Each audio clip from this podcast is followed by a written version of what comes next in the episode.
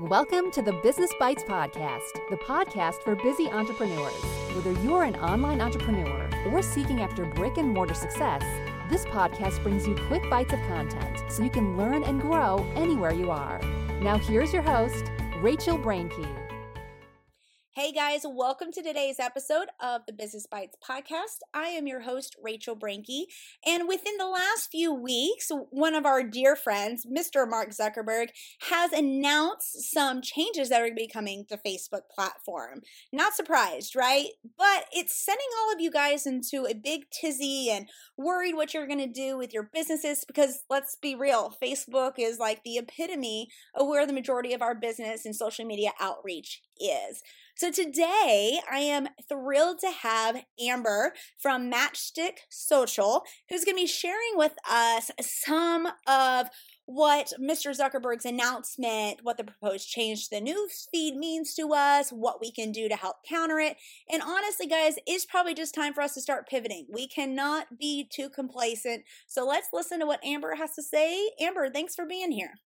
Thank you so much for having me. Oh, I'm excited. Do you want to tell them a little bit about you and where they can find you? And then we'll dig right in. Absolutely. So I am part owner and partner of Matchstick Social, which is headquartered in Charleston, South Carolina. And we have satellite offices in Oklahoma City as well as Seattle now. Um, we've been in business for nearly five years, and we've had global, regional, and local clients. And our the foundation of our services is social media. So we have been, I personally have been creating business pages since they were created by Facebook, and obviously we've we've branched out and we have a ton of advertising services, content services, email marketing, and such like that. Um, and you can find us at matchstick social dot com. Sweet. I love it. And I love your partner's name because Rachel's are awesome. So let's just jump right into them so that they can have this quick education because they are busy entrepreneurs. But can you explain kind of the proposed change to the Facebook newsfeed that was announced, maybe for those that don't even know what I'm talking about? Absolutely. So last week, Mark Zuckerberg had a crisis of conscience, and he came to us with an announcement that basically said, we understand that Facebook has harmed some people's lives. Um, we understand that it's kind of having a negative impact on people in certain regards. We understand that it had a negative impact on the election. All of these things have kind of um, come to the surface in the last year. So his announcement basically said, we want to make sure that it's that people are able to connect with the people they like and love the most um, and see what's important to them. So we're going to reduce the amount of what he calls public content in the mm-hmm. newsfeed and in favor of people um, having meaningful connections and interactions with people they know. And you know, the thing is, I don't have an issue with that. In fact, I, as a consumer, in my own personal feed, I totally get that desire for these more meaningful interactions. But I am concerned as a business, brand, and media, just like he identified in his statement, I am concerned as being one of those that that public content that I'm trying to put out there, that I'm also paying ads for and funneling and lining their pockets, I'm going to be even more restricted. Now, I'm of the mindset, and I kind of said it in the introduction, that I don't freak out necessarily over changes like this. I think having a conversation around it is really good. Um, I'm one of those entrepreneurs that I think pivoting requires us to grow, and it kind of separates us out. Like when we moved to the whole idea that you had to pay to play through more advertising, yeah, I probably grumbled a little bit, but I wasn't that concerned about it from a business owner standpoint because I knew I could adjust myself. But from a consumer standpoint, as a just a personal individual using Facebook, I'm concerned when I have specifically chosen to hear from a business or brand that now I'm not going to get to see that. And it, it's not that I want to choose that over like my mom or dad's social media posts, but I feel like they could strike a good in between. So I mean, what does all of this mean to us as business owners and also us as consumers who want to see these pages? Well, I have a theory that it's it's mirroring a lot of what Google used to do, or still does, but it used to make huge news with S E O experts, um, with the huge algorithm updates like Penguin and Panda that used to send everyone into a tizzy back then. Essentially what Google said in those um, announcements and what Facebook is mirroring is our user is our most important. So the user side of that, of your argument that says, yeah, I do want to see more interactions with the people I care about, and less, you know, what I might like or quote unquote relevant content from brands in my newsfeed. So I think keeping the user at the center of what's important to Facebook is going to be good for advertisers in the long run. And I am of the sort of unpopular theory that this is more of a warning shot than it is a, a complete rollout of, you know, oh, I agree, making everyone, you know, buy into advertising and spend more money on advertising because organic content is gone.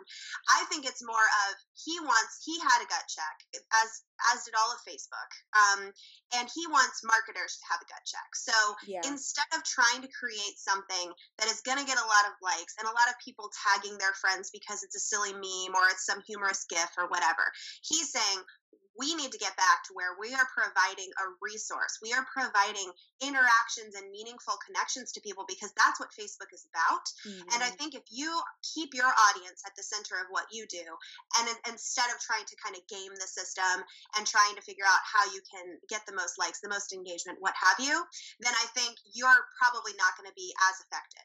Um, and if you are doing that and you're kind of trying to get that low-hanging fruit, that easy engagement, I think, like you said, it's important to just pivot. Um, let's see how I can upgrade my content strategy right. and make sure that it's really meaningful to those that I'm trying to reach. Mm-hmm.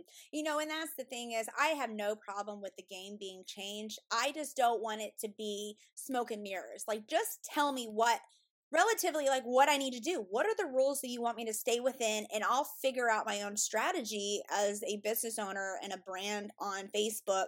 And then I'll just kill it. I'll figure it out within that. But when it's this very like vague of, and his statement was really vague. And I know that, like you said, I think it's more of a warning shot than a, like a final decree.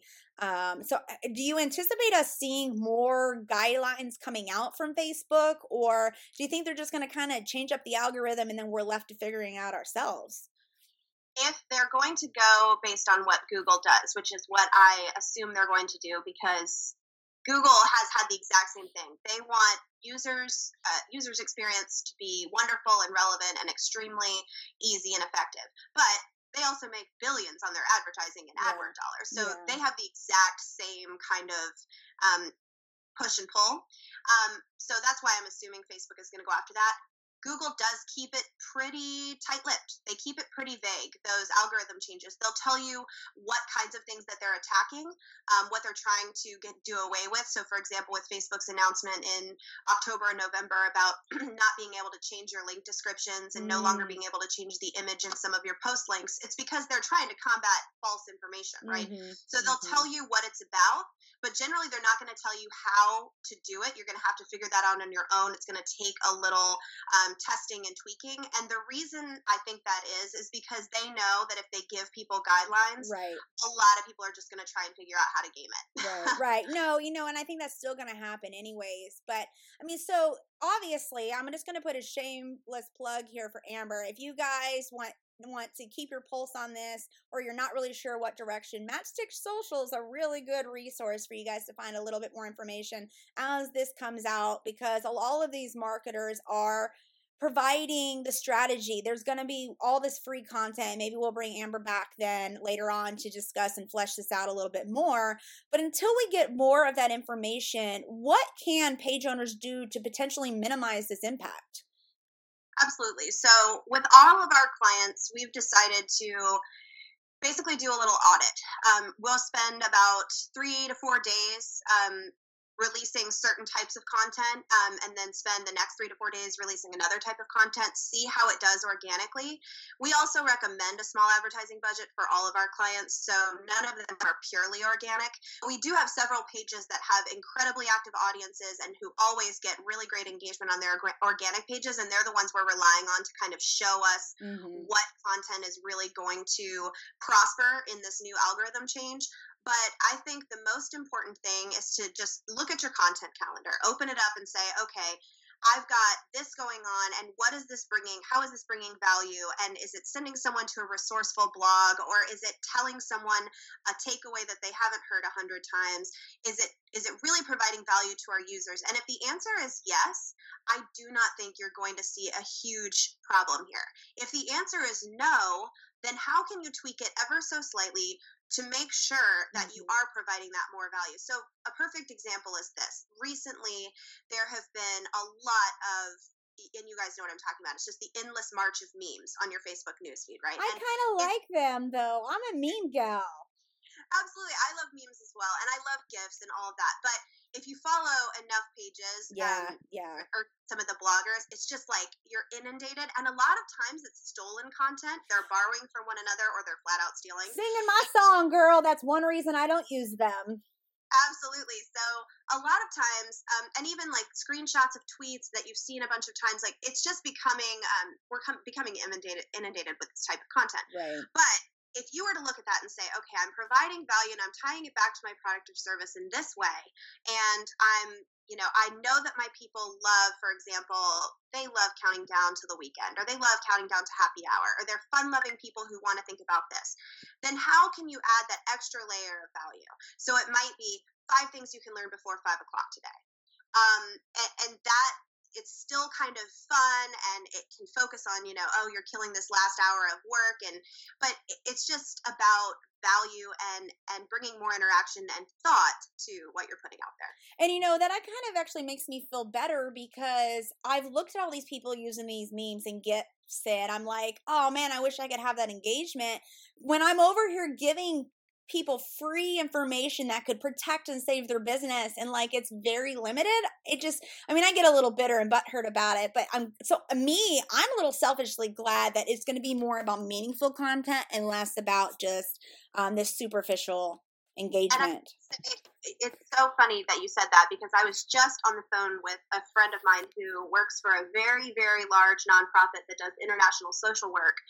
And she has been saying for the last year, you know, we've watched our organic content just take a plunge because mm-hmm. we don't put up fun, feel good memes. And she's like, we post about the real stuff going on in the right. world, and we need advertising, or we need fundraising dollars, and we need help, and we need people to be aware of these things going on. And she's like, and newsfeed hates us, you know? Mm-hmm. And I thought, well, that is a perfect example of what they should strive to change, right? We should still be wanting content that's, you know, obviously you don't want something depressing in your newsfeed, but you need to stay informed and something that's actually going to stick with you, as opposed to, oh, my friend tagged me in this, and you forget about it twenty seconds later. No, right? I mean, and that's the thing. It's kind of this whole goldfish mentality. You forget it in a couple seconds and you keep scrolling, um, which is so interesting. I'm finding also that many business owners, since this whole announcement, and there was some a little trickle of talk before it, but they're talking about abandoning these business Facebook pages and starting like personal Facebook profiles, but not like for themselves, in the name of their brand. Um, what do you think about this suggestion? I have my opinion, but I'm going to let you lay it out first. I'm going to be really blunt with this. Good. Girl, I bring it. Suggestion. Mm-hmm. Um, first of all, it'll be reminiscent of the unprofessional nature in which Before fa- before Facebook had business pages, people were doing that, right? Mm-hmm. They were starting their personal uh, or personal profile on behalf of their brand, and then they were having to convert to business profiles later. Yeah. Um, not only do you have to wait for someone to add you as a friend, so if somebody wants to quote-unquote follow your business and it's a personal page, they have to add you as a friend. Um And there's also the limitation of five thousand connections, so mm. it's not like you can have ten thousand fans on a private or a profile page anyway. Um, but also it just, that's not what it's about. Like that to me is circumventing the whole point. Mm-hmm. The whole point is no, keep your business page, keep your advertising, keep your organic content, just make it more valuable. Mm-hmm. You don't need to find a way to get the word out to these people, because ultimately if you aren't seeing engagement at all, it's because people aren't engaging with your content. It's not because Facebook is out to get you. Right, right. You know, and it's the thing, glad you brought that up about the whole adding of a friend as opposed to just liking a page. This can be kind of a double-edged sword in my mind. And this is where I initially went when I heard these suggestions being whispered was, on the one hand, you are like, okay, it's requiring a little bit more commitment from your follower. They have to add you as a friend versus just kind of like a superficial like. So in my mind, it's kind of like, oh, that's good. You know, that can qualify people, right? Because we're all about qualifying our audience. We want only the people that are truly invested to follow. But then on the other side of this, you know, this double-edged sword is this idea of, and, and maybe I feel this because I have that legal content that I know a lot of people don't necessarily want it, or they don't know that they need it. I would not be able, I truly believe that I would be doing a disservice to the people that I'm trying to reach by having such a high barrier of this add to friend versus this like um, as well. So which would totally smack in the face of this whole meaningful engagement and my mission of trying to get this information out to people. Right. Absolutely. And we have to also remember that Zuckerberg didn't say this was going to affect advertising at the moment. So putting a few bucks behind your post um, is still going to be really effective for generating some engagement. It just depends on the value of right. your content, on how much engagement you're going to get. So what about the use of Facebook groups? Because I have my pages and I have my groups. In fact, my groups do and communities do really well. I've invested a lot of time in it, but I don't put all my eggs into that. Um, what is your thoughts on this? I think groups are a great tool and a great resource for small business owners, especially. Um, and I, I think if you're in a group that's really, really active and has a lot of great conversation going on, I think, yeah, jump right in there. Make, you know, make more um, conversation happen there. I wouldn't rely on it to replace your business page at all. I agree. Um, in mm-hmm. fact, I would focus more on generating content as opposed to, you know, generating group fodder. Mm-hmm. Mm-hmm. But it's definitely a great way to reach people when they're, and especially if it's a really active conversation and it's daily or weekly. You know, and that's the thing. And, and I, for me, also talking about this whole idea of having a Facebook profile account or these groups, those don't give you the advertising account. So you're going to have to have a page either way in order to advertise, right? Yes. Okay. I just want to make sure I'm clear. I'm not the Facebook expert here. So I was like, oh, that sounds like a really good idea. And I'm like, oh, wait, I'm not really sure about that. But yeah, you have to have you have to have a business page to link to an advertising account. Um, and it's really important that if you're not running advertising um, and you're you're one of these people who's a little bit worried about this organic content, if you see the decrease in your reach and in your video watch time and your referral traffic, you're still able to go into Ads Manager and create some ads behind this content and and push it out to your current audience plus, you know, whomever might be interested. So it's not, this whole thing does not affect advertising as it stands right now. You know, and I'm glad you said that, because also I feel like some entrepreneurs, especially those that are trying to bootstrap your business, y'all, I've been there, I get it, but throwing some money into this is really important. And it's kind of this pay to play platform that we're in now. But the one thing that I love about advertising is that because I'm putting money where my mouth is and my content is, I am, I wouldn't say I'm guaranteed, but there is a much higher probability that my stuff's actually going to be seen. And it's, and it doesn't negate the fact that I still need to come up with good content and be engaging and make it something new that someone hasn't heard a million times on Facebook. But when I'm paying someone to provide me an advertising service, it is, I, I know that it's going to be served to that target that I am targeting for. When I'm trying to do organic and just putting it on my page, Page, gone are the days that it was just seen by everyone who liked it and then their friends that liked it, right? That is such a shot in the dark now. So I guess for me, those that are listening that are hearing, oh, advertise, advertise, advertise, look at it from that standpoint of is it's almost a guarantee of being seen. Like it's higher probability of success. And for me, I just, I don't know. I just feel like it separates you from other people as well. It shows you as more of an authority and credibility brand. I'm just a big proponent of the advertising, you know, because I can throw a couple hundred dollars, and even if I get one client out of that, I've already made my money back, you know. So that's that's kind of my uh, perspective on the whole idea of advertising. So when you say that it's not being affected by this, I feel. And I was going to say, you know, John Loomer just published an article on Monday or Tuesday talking about how marketers are already flubbing this change, and one of his points was maybe organic content is not for you, and.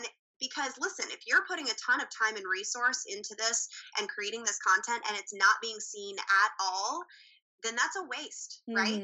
Mm-hmm. Um, so you need to, you really need to take stock of what kinds of engagement you want to see, make some goals, just some really short attainable ones, and say, look, this is, this is the kind of engagement I'm used to. Maybe you pull some historical data from six months to a year ago and say, this is the kind of benchmark that I want to have for each post. And if you're not seeing that, then ask yourself why, make sure it's valuable. If it is, and you are being, um, you know, wrongfully affected by this, then I would try throwing a few dollars behind each post and seeing how it goes. Um, it's not like Facebook, it's got to be the most cost-effective advertising medium on the planet. I mean, a few dollars can really get a few hundred eyeballs. So um, it just depends on what your goals are. But if you're not seeing the engagement that you want to see, I would recommend trying some advertising. Yeah, I'm with you. And, you know, I read that article too. So I'm going to link it in the show notes for them to be able to read it. Uh, because I, and if you guys don't follow John Loomer, he is a great resource as well for Facebook marketing and a lot more of like the, even the technical aspects of it, because I am totally not technically adept at any technology. Um, so I definitely work with him on that. You guys can find the show notes. It'll be at rachelbrincke.com forward slash EPI 44. Uh, but I guess, Amber, leave us with one last tip, maybe something that, you know, you can go tough love, you can go encouraging to help people feel better, whatever you think, but something that they can take away from this. I kind of already know my takeaway is going to be this whole asking myself, you know, yes, no, and following that path of whether or not I should even be writing that content. But what is one thing that you could leave with them so that they can weather this storm, weather this change? I would say just don't get complacent in your strategy. Um, beyond this, you should always be testing new things, in even Q A testing. Um, just try and figure out what my audience wants to see, how they want to see it, when they want to see it. Um, some of our Instagram audiences uh, interact best when something's posted at four a.m. in the morning. You wouldn't think that, right? You think right. everyone's asleep, but that's the first thing they see when they scroll in the morning, um, because we're seriously addicted. So I would play around with the times and, and the things and the types of content that you want to provide, and just make sure that it's really valuable to your audience. And if you're having trouble coming up with more valuable content, you say, okay, if I'm taking an honest gut check look at this, I really don't think it's providing value. I really don't think it's making, uh, you know, meaningful interactions, then call us or call Rachel or yes. call someone who doesn't really know a ton about your business. Sometimes a lot of our clients are too close to it, and it's hard for them to think about it from an outsider's perspective. So find somebody who doesn't really know too much about your business yet, and see how they can help uh, shed some light on what you're providing.